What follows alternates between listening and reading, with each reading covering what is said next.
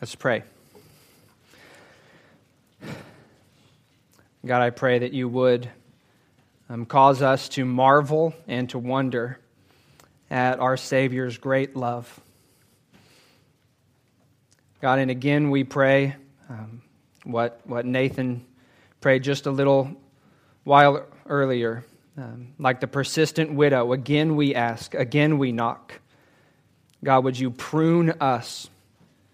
By your Spirit so that we would bear fruit and so that the name of Christ would be glorified in us and so that our joy would be full and so we would keep your commands so we would love one another as you have loved us.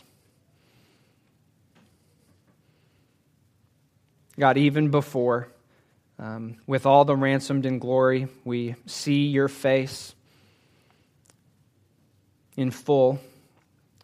God, I pray now that you would help us to see your face and see your glory in greater measure than we do by the power of your Spirit uh, through your word. We ask that you would do all these things in the name of Jesus. Amen. Please open your Bibles to Joshua chapter 9. Joshua chapter 9.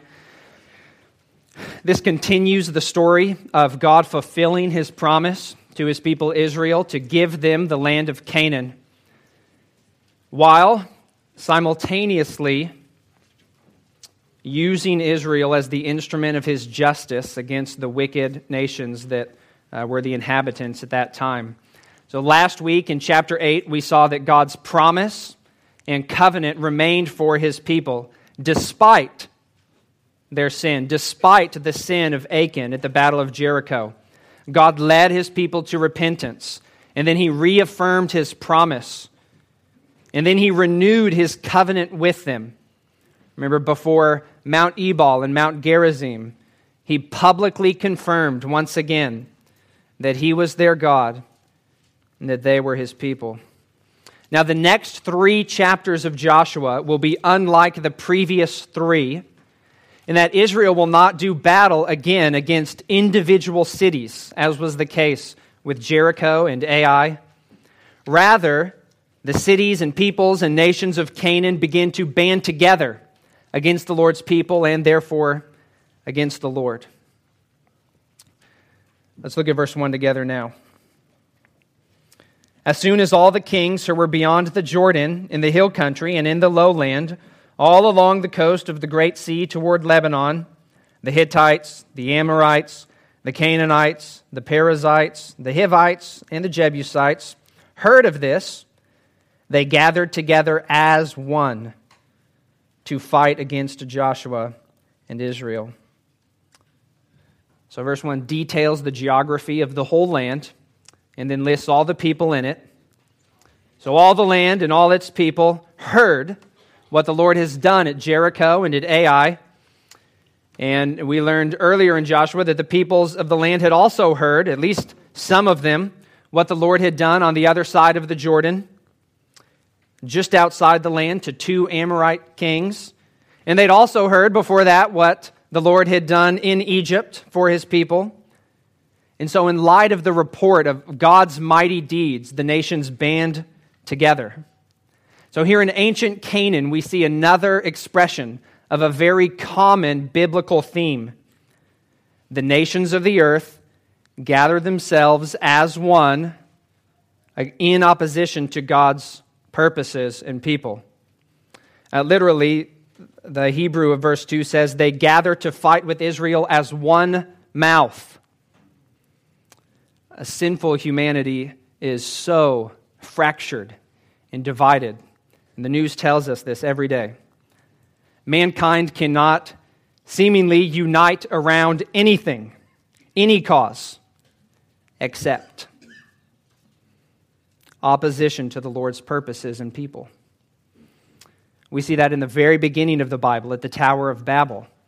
And perhaps that, that line in verse 2 of, of Joshua where it says, they come together as one mouth is meant to fire a synapse in your brain and make you think, oh, this is like what happened at Babel when the peoples of the earth, the nations of the earth, gathered together with one language, with, with one tongue in opposition to the Lord. We see this very same theme happening at the end of the Bible when the nations rally around Antichrist against God's people. We heard Pastor Dan preach about this from the very middle of the Bible in Psalm 2, when the rulers of the earth take counsel together against the Lord and against his anointed. We see it at the cross of Christ, where in Jerusalem they were gathered together against Jesus, Acts 4 says, Herod and Pontius Pilate, along with Gentiles and the peoples of Israel. We see during Jesus' life two groups who are enemies in many ways the Pharisees and the Herodians take counsel together in how they might destroy Jesus. On the surface level, this could look like a prudent move by the nations, right? We'll have a better chance if we band together. Uh, but surely they had not just heard that Jericho fell. Have they not also heard how Jericho fell? And in light of how Jericho fell, shouldn't they also have known that they weren't just banding together against Israel, but against heaven itself? The people's plot in vain against the Lord. In Isaiah 40, God says, The nations are like a drop from a bucket and are accounted as dust on the scales. Behold, he takes up the coastlands like fine dust. All the nations are as nothing before him.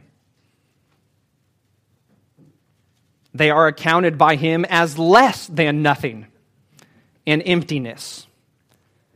To whom then will you liken God? How can the strength of all the nations stand against God and his purposes. It's like giving um, all, of, all of the uh, people, all the passengers on the Titanic, a spoon to try and prevent it from sinking. There may be great numbers, there may be great organization, but they plot in vain. So when these kings and peoples here, they join together to fight there is, however, one exception. When the inhabitants of Gibeon heard this same news, they take a very different tactic and they devise a ruse. Look at verse 3. But when the inhabitants of Gibeon heard what Joshua had done to Jericho and Ai, they on their part acted with cunning. Or the old King James says they acted wilily. And they went and made ready provisions and took worn out sacks for their donkeys and wineskins, worn out and torn and mended, with worn out patched sandals on their feet and worn out clothes. And all their provisions were dry and crumbly. And, and many older English translations, I can't help but point this out again, at this point say their bread was dry and moldy. So Gibeon acts craftily, we're told. Uh, the Hittites, Amorites, Canaanites, and the rest, they hear about Israel and they rush to put on their battle gear. The Gibeonites hear the same and they rush to put on old, tattered, worn out, patched clothing. The nations hear about Israel and they scramble to take up weapons for war. Gibeon hears the same and they start looking for stale breadcrumbs. So, if we weren't told that they're acting with cunning, we may think they're just insane, right? Just scared witless, literally. But that's not the case. They're very much acting with their wits about them. Uh, their cunning plan is summarized in verse 4. They made provisions. Made provisions. And the rest of verse 4 and 5 just detail the provisions that they made. They start packing as if preparing to go on a long journey, but clearly they choose provisions that will make it look like they've just completed a long journey, not uh, look like they've just finished packing to begin one. And we find out in the next, next verse that's exactly their intention. Uh, their raggedy envoy goes to meet Joshua in Israel's camp. Look at verse 6. Then they went to Joshua in the camp at Gilgal, and they said to him and to the men of Israel, we have come from a distant country. So now make a covenant with us. Uh, so the ploy comes into focus now, doesn't it? The Gibeonites want to appear as if they've completed a long journey, not a short one, in order to make Israel think they are from a distant country, not the country that Israel is now standing in. And they want to deceive Israel into believing we're not from around here. We're not Canaanites. And they hope through this deception that they will secure a covenant with Israel, uh, a treaty of peace solemnized with a sacred oath. So while the nations heard of Jericho and Ai and, and sought war in response, Gibeon hears and seeks peace. Uh, they know that the nations plot in vain. Israel's skeptical, though, of their story. Look at verse 7. But the men of Israel said to the Hivites, Perhaps you live among us. Then how can we make a covenant with you? Surely this question uh, made the Gibeonites' hearts beat out of their chest. Gasp. Do they know? Are they onto us already? This is a good question, Israel asked. God had clearly warned Israel against making a covenant like this. In the law he gave through Moses after he rescued his people out of Egypt, before he brought them into the land, he said in Exodus 23 31, I will give the inhabitants of the land into your hand, and you shall drive them out before you. You shall make no covenant with them and their gods. They shall not dwell in your land, lest they make you sin against me. For if you serve their gods, it will surely be a snare to you. In Deuteronomy 7, verse 1 and 2, he says the same thing. When the Lord your God gives these nations to you in the land and you defeat them, you must devote them to complete destruction. You shall make no covenant with them and show no mercy to them. So, in part of God's covenant with his people, he told them they could not make covenants with the people of the land. And part of the reason was God knew the Canaanites left in the land would be a snare of temptation to Israel to forsake the Lord and go after their ways and even their gods, their idols. But also, as we read, God called for complete judgment to come on these nations. God's patience and, and forbearance toward them had come to an end. So Israel was not free to make covenants of peace with nations in the land, but they were allowed in the law to do that with nations that were far away. In Deuteronomy 20, starting in verse 10, God said, When you draw near to a city to fight against it, offer terms of peace to it. And if it responds to you peaceably and it opens to you, then all the people who are found in it shall do forced labor for you and shall serve you. But thus you shall do to all the cities that are very far from you, which are not cities of the nations in Canaan. So it seems that the Gibeonites somehow are familiar with these portions of God's law to Israel that informs their tactics of pretending to be a far off nation. And they admit later in the chapter, in verse 24, that they know about God's command that all of the inhabitants of the land should be destroyed. They say, We know about God's command he gave to Moses. How is that? I don't know. it's worth pointing out that verse 4 identified the Gibeonites, excuse me, verse 7, the one we're in, identified the Gibeonites as Hivites. The men of Israel said to the Hivites, that's the larger group of people to which they belong. And that's significant because the Hivites have already come up in this story. They're one of the nations listed in verses 1 and 2 who assembled together to take up arms against Joshua and Israel. And, and so identifying them that way highlights the truly extraordinary nature of their actions. Not only did the Gibeonites not band together with their neighbors, they broke free from their own people. They were Hivites. And instead of following the rest of the Hivites to band together against the Lord, they pursue peace. The Israelites questioning them puts them on the hot seat. And in verse 8, they try and be a little dodgy in their answer. Verse 8 They say to Joshua, We are your servants. This seems somewhat evasive, doesn't it? How can we know you don't live among us? We are your servants. And so Joshua presses the issue with them in the second part of verse 8 and asks point blank. Joshua said to them, Who are you and where do you come from? And here's their answer, verse 9. They said to him, From a very distant country your servants have come. Because of the name of the Lord your God, or the fame. For we have heard a report of him and all that he did in Egypt and all that he did to the two kings of the Amorites who were beyond the Jordan, to Sihon, king of Heshbon, and to Og, king of Bashan, who lived in Ashtaroth. So their explanation of where they've come from clearly is a bold faced lie. But their explanation of why they've come, well, that's somewhat truthful. Their motivation for coming is at least in part just as they've shared. They have heard about God and his mighty deeds. Now, of course, they conveniently leave out the fact um, that they've also heard about what God did to Jericho and Ai, as that would potentially tip their hand that they're from around those parts.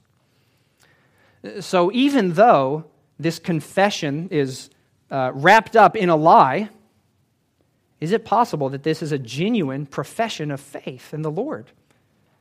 It sure sounds a lot like, it is strikingly similar to Rahab's testimony and profession of faith in chapter 2. Now, probably the safest guess is to say this is just religious flattery, uh, which can be hard to distinguish from a true confession of faith. Sin can sound so pious, and a spurious testimony is not easy to spot. Unbelievers can even deceive themselves concerning the legitimacy of their testimony. But even if the Gibeonites have no true interest in professing the supremacy and glory of God, it still doesn't mean their words here would be a complete farce. Uh, you don't have to be born again to want to avoid the judgment of God. You don't have to be born again even to believe that you're headed for it. You do have to be born again to truly care about the glory of God. You do have to be born again to truly hate your sin and how it defames Him. You do have to be born again to truly see knowing and belonging to Him as the greatest treasure in the world, worth suffering the loss of all things to gain. So it's not clear. I can't help but wonder if the Gibeonites show rays of genuine faith in this story. Even while they seek mercy and an interest in God's promises in a sinful manner. Uh, think about Israel, not the nation, but the man, the patriarch of the nation, Jacob, who's, who's later named Israel. He sought the blessing of God, which was given to his father Isaac and given to his grandfather Abraham. But how did he seek to secure it for himself? Through a ruse, through deceit. Remember the episode with the soup for sale and the hairy arm costume? when sinners come seeking God and seeking God's mercy and seeking an interest in God's promises, should we not expect that they often come sinning in some way? And God's grace is greater still. Most commentators seem confident that what we see displayed by the Gibeonites here is just a despicable uh, display of religious pretending for self serving purposes. And they're probably right. But I don't think it's clear cut. And maybe that's intentional because this is a true story. In matters like this, the genuineness of someone's faith isn't always clear in real life. But either way you slice it, God's grace toward the Gibeonites will be on display later in the story. And so maybe God's mercy is highlighted even more powerfully if the Gibeonites are just straight up self serving pretenders at this point. At the very least, we can say this. I hope you agree with me. God did not harden the Gibeonites' hearts in their rebellion against his people so that they did not come to battle Israel like the other nations who found no mercy. Does that sound legitimate? Well, it's said two chapters later, Joshua 11, 19. That was a trap, right?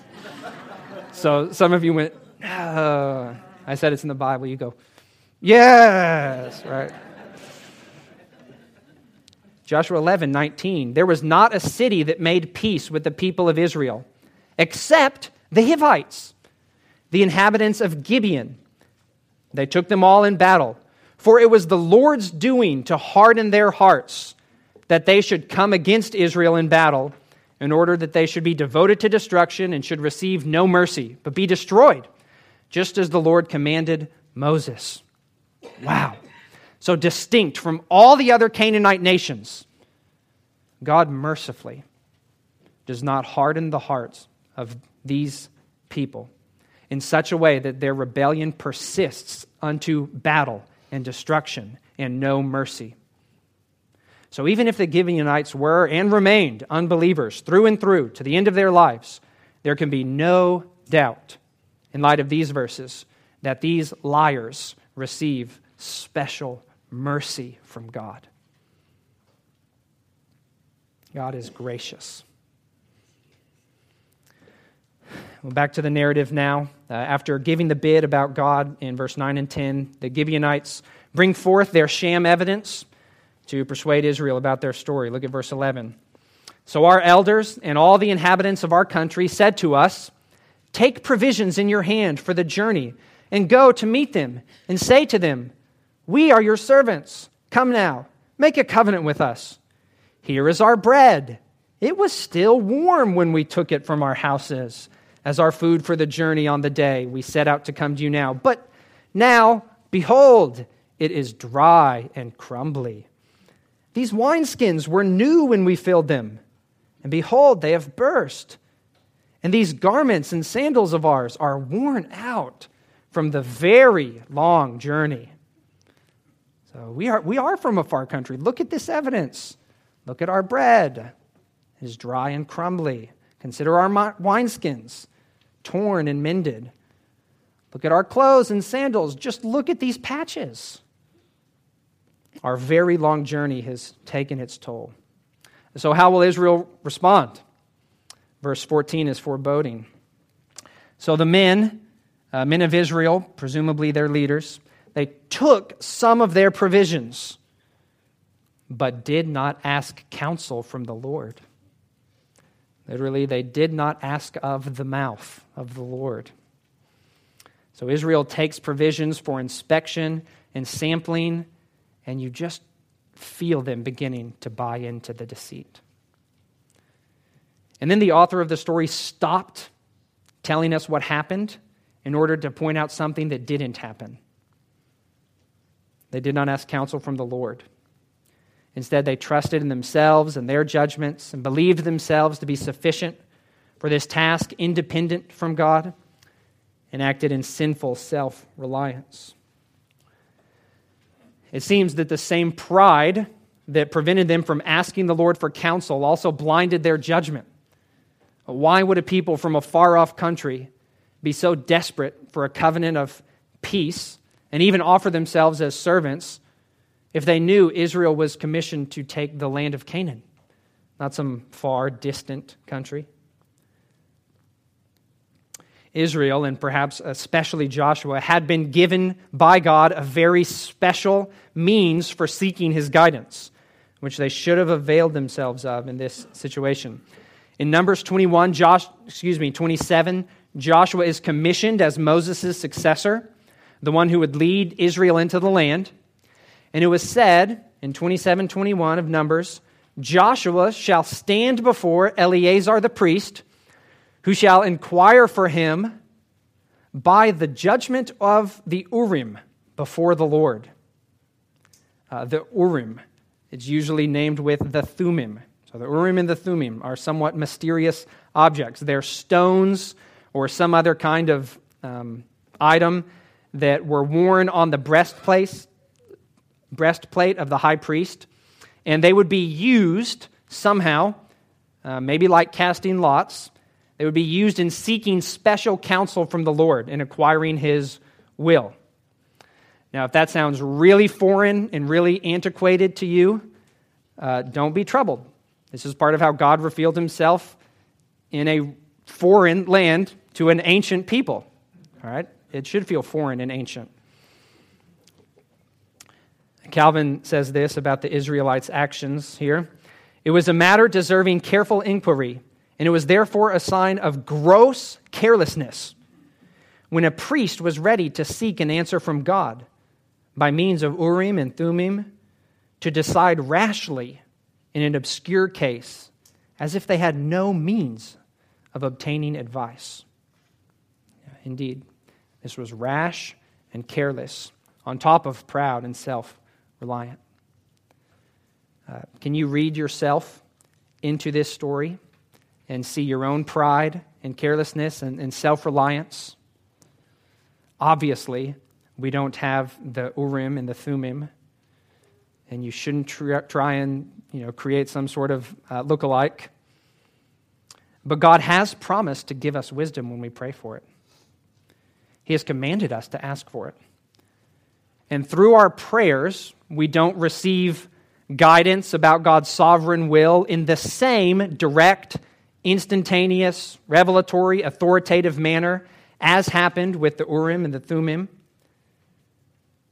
But we shouldn't undersell the great means of grace that we do have in seeking God's counsel. Just asking God for wisdom and believing God for it. So, when are the times that you, like Israel, lean on your own understanding and do not ask for wisdom from God?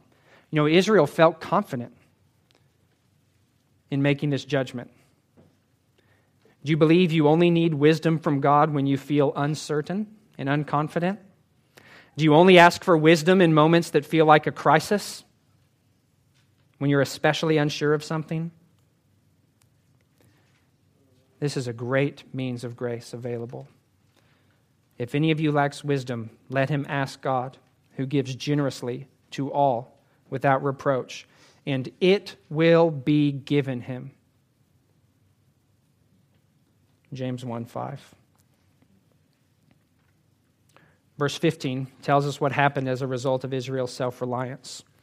And Joshua made peace with them and made a covenant with them to let them live and the leaders of the congregation swore to them. So the Gibeonites got their wish. Uh, Israel is duped.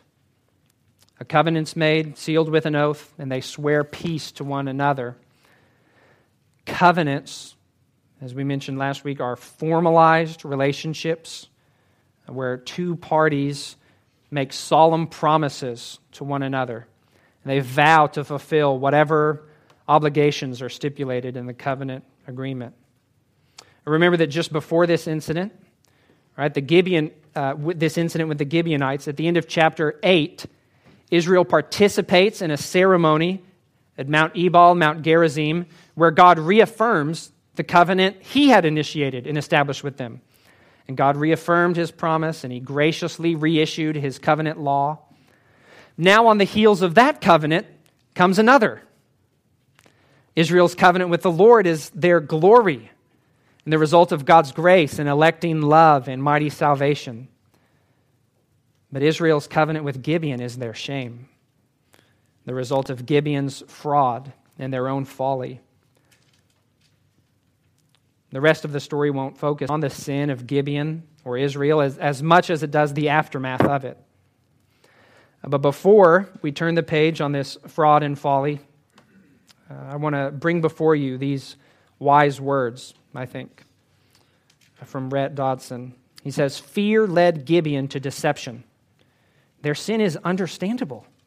They did not want to die, but it is not excusable. For Israel, on the other hand, self reliance led to presumption. Their sin is understandable as well.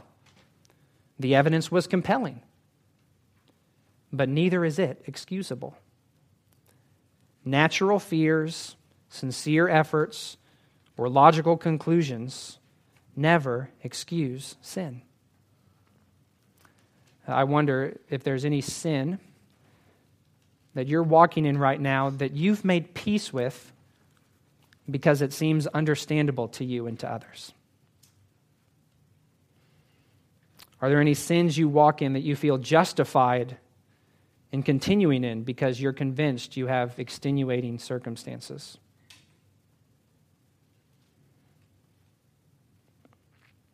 Some of you are nodding. I don't know if you're confessing or you're just saying, Yeah, I understand what he's saying.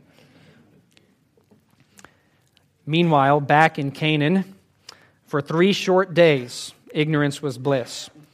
Uh, but you knew the whereabouts, whereabouts of the Gibeonites would come to light in fairly short order. So look at verse 16. At the end of three days, after they had made a covenant with them, they heard that they were their neighbors and that they lived among them. Just three days after covenant making day, they hear the news. Gibeonites are neighbors. And so the sons of Israel go looking for them uh, to validate what they've heard. And as we'll see, some even have hopes for vengeance. Verse 17 now. And the people of Israel set out and reached their cities on the third day. That wasn't a very long journey. And now their cities were Gibeon, Chephirah, Beeroth, and Kiriath Jearim. It only takes them three days to find all their cities. I'm sure they were appalled to find out that this only took uh, two nights of travel rest. Commentators suggest the distance between Israel's camp and Gibeon was only about 19 miles. So they weren't just neighbors in Canaan, they were some of the nearest neighbors that Israel had. And therefore, cities listed in verse 17 were in the very heart of the land, only five to 10 miles northwest of Jerusalem. So, what will Israel do now that the cat's out of the bag? Look at verse 18. But the people of Israel did not attack them because the leaders of the congregation had sworn to them by the Lord, the God of Israel. Then all the congregation murmured against the leaders. The congregation of Israel is not happy. They want to attack. They are pro- prohibited from striking them because of the covenant promises sworn by their leaders and oaths they made, even invoking God. So instead of attacking, they're left just murmuring murmuring against these leaders who swore on their behalf. In verse 19, the leaders doubled down on their commitment to fulfilling the promises they made. Verse 19, but all the leaders said to all the congregation, We have sworn to them by the Lord, the God of Israel, and now we may not touch them. We swore by the Lord. We can't touch them because this promise is not just between us and the Gibeonites. We have a responsibility to our God to keep this promise. To turn back on this oath made by God's people in God's name would certainly be a reproach upon God's reputation in the land. So, God's glory, at least in some measure, is now at stake in Israel keeping this promise. And Israel's leaders have learned by now that God is concerned for his own holy name. So they rightly deduce in verse 20 this we will do to them let them live. Lest wrath be upon us because of the oath that we swore to them. So Israel was just reminded at Mount Ebal and Mount Gerizim that wrath would be their lot if they didn't fulfill their covenant responsibilities to the Lord. And before that incident, Israel had seen firsthand God's wrath upon the people when they were defeated at Ai because of Achan's sin, because Achan transgressed the covenant of the Lord. Perhaps the leaders of Israel can tell that the people are still not convinced this is the best course of action because they give the exact same command in verse 21. And the leader said to them, Let them live.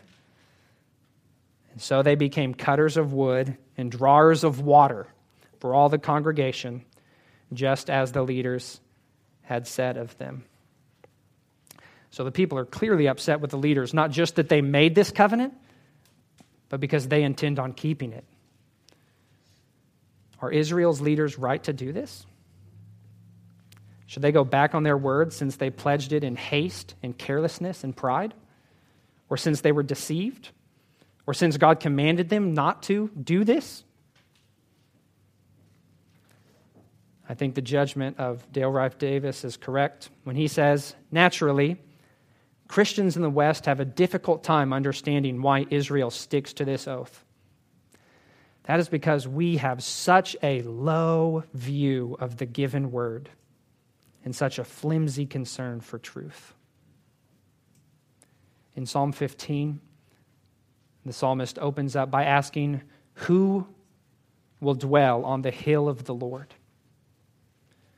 And then he says, It's the one who walks blamelessly and does what is right and then begins to list what that looks like, the one who walks blamelessly. And in Psalm 15, 4, it says, The blameless one is one who swears to his own hurt, yet does not change. If he makes an oath or a promise and gives his word, but then in hindsight it's not advantageous to him, he keeps his word anyway.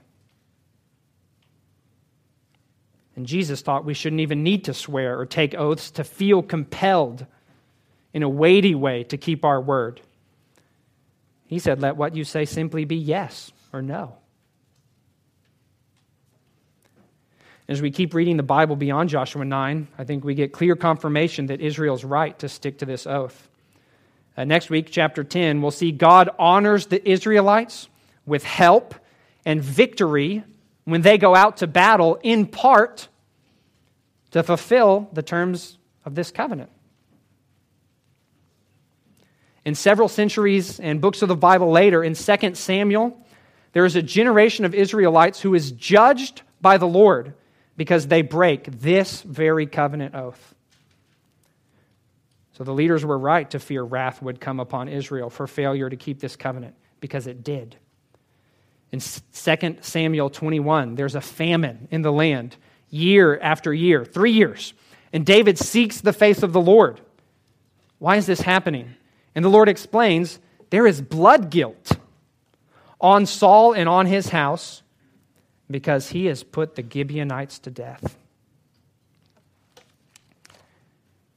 And so they devise a plan to vindicate the terms of the Gibeonite covenant and after that happens at the end of 2 Samuel 21, God responds to the plea for the land. Uh, it's so easy for us to justify not keeping our word, even for reasons that sound spiritual. Uh, it can seem like such a small thing to us, but it's a really big deal to the Lord. Uh, keeping our word, and especially, especially keeping our covenant vows, like in marriage or in church membership. This is one of the primary ways that we glorify God by imaging Him. God is the covenant keeping God. God always watches over His word to fulfill it. Now, we could have a much longer, more nuanced uh, conversation about the ethics of, of when it, it, there could be an exception to this, right? But we don't have time. Israel found themselves in an absolute mess, and they could not go backwards. So they're caught in a web of sin and the consequences of it, both their own sin and the Gibeonite sin. And it is impossible to untangle and have a fresh start as if uh, this just didn't happen.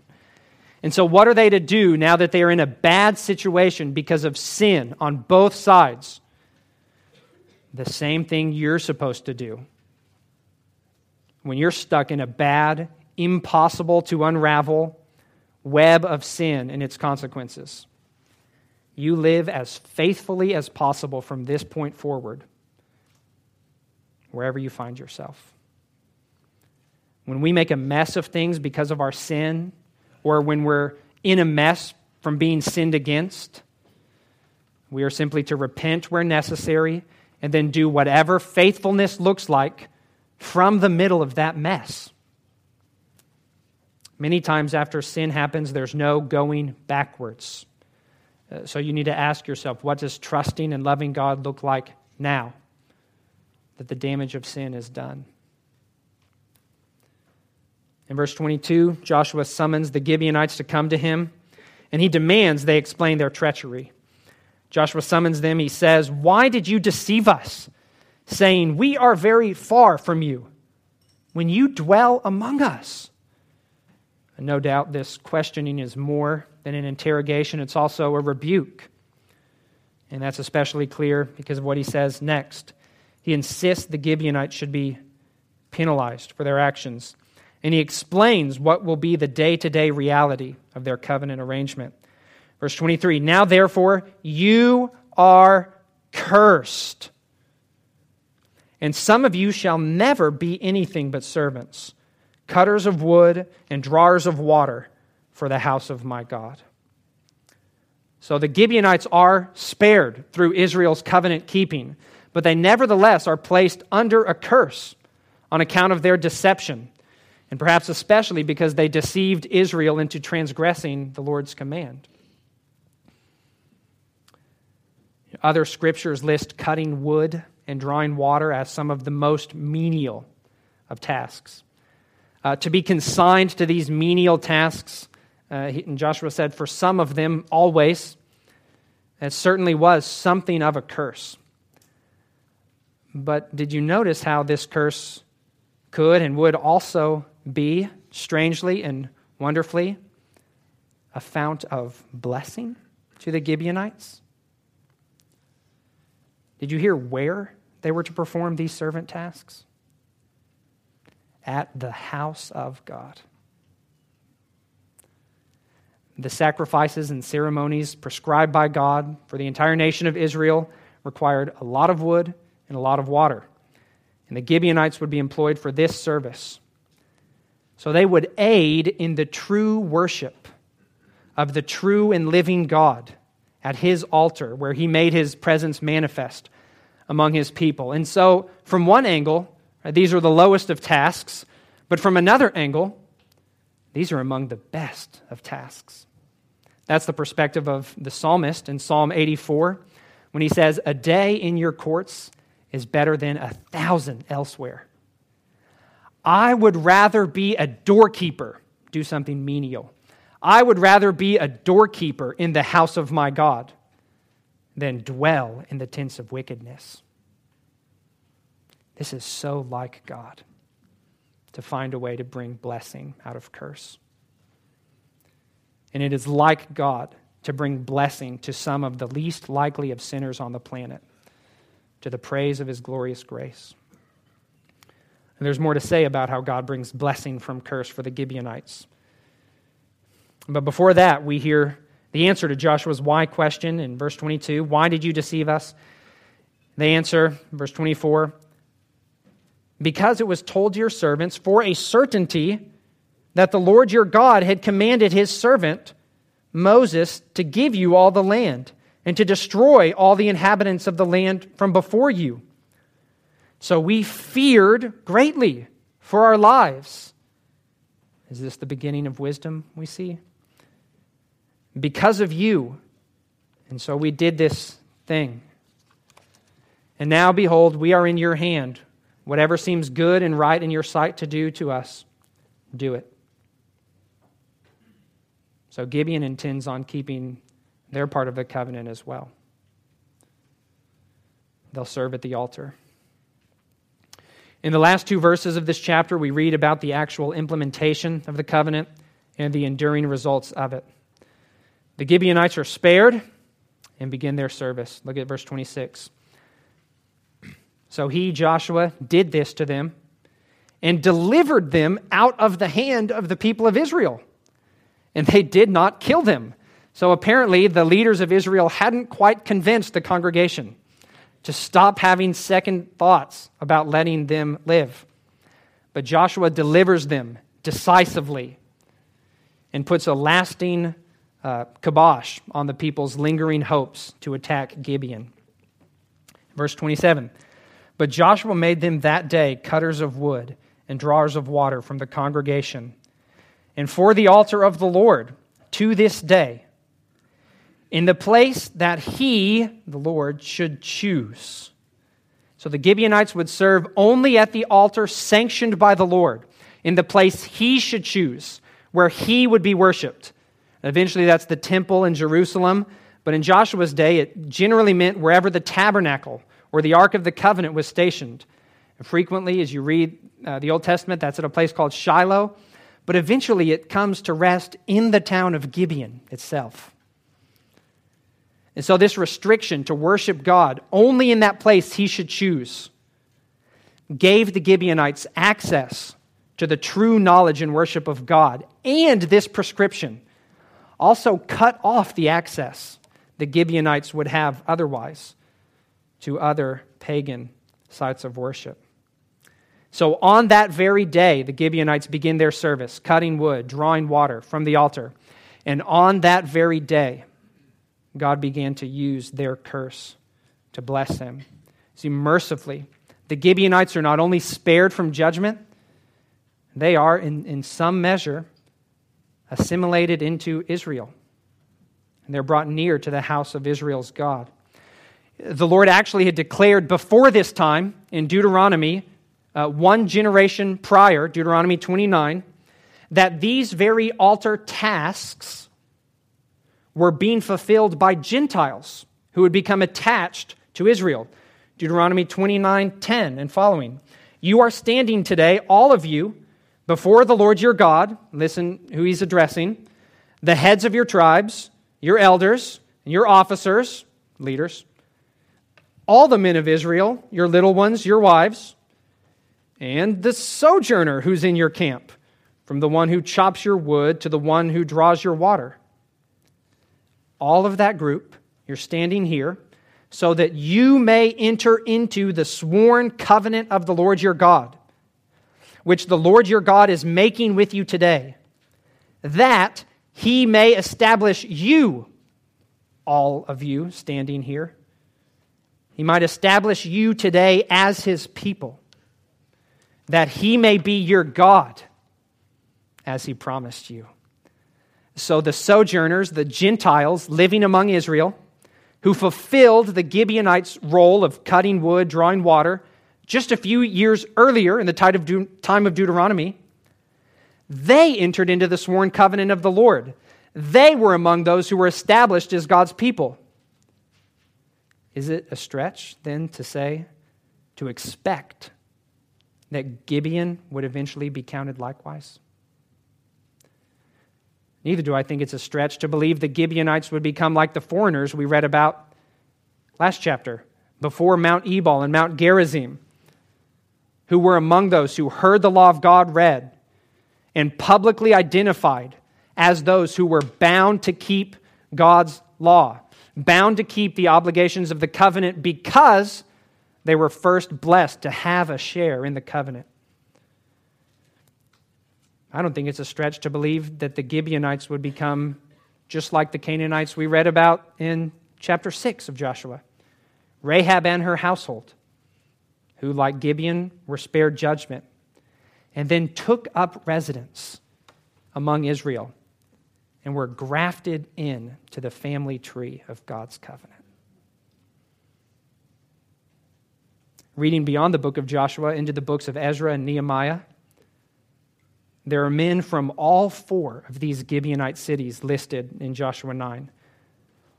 All four are listed in the genealogical records of the Israelites who returned to the land after the exile.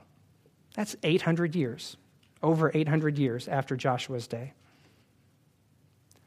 So, several commentators I read this week suggested that the Gibeonites became fully assimilated into Israel, God's people. Uh, i have a soft underbelly about that a little bit. I don't know that we can say that with absolute certainty.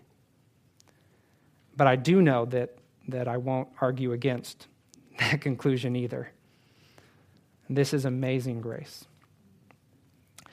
Uh, do you know the good news that God delights to bring blessing to some of the very least likely sinners? Do you know that God unfailingly keeps his word to save everyone who calls upon him? And he does so on the basis of the work of his son, Jesus, who lived a sinless life, died a death for sinners, and then rose in resurrection and in glory to show that the penalty and power of sin is paid and, and broken completely. And so, because of that, what Jesus did is enough for God's forgiving and transforming grace to superabound to even the chiefs of sinners. If you turn from your sin, turn from your sin and hope in Christ, you can have mercy. And you can be grafted in to God's covenant family and have a true share in his promises.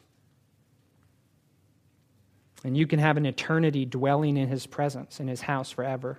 And just one day there will be better than a thousand anywhere else. And let's pray.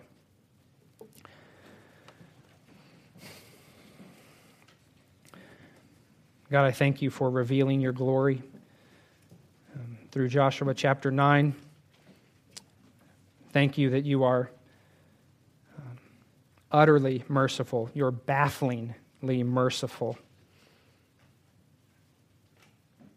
God, we praise you that you are the God who saves, and you are the God who keeps covenant, and you are the God who fulfills his word.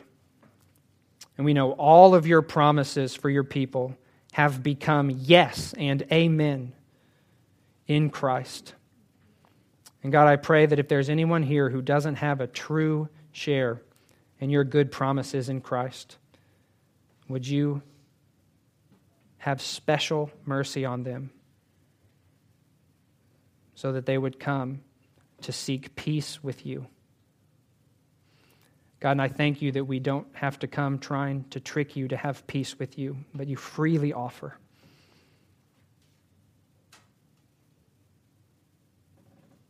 God, I pray that you would uh, work in all of us um, a greater commitment to truth telling, a greater commitment to holiness, a greater commitment to trusting you, and anything else that would be pleasing to you. We pray this all in Jesus' name. Amen.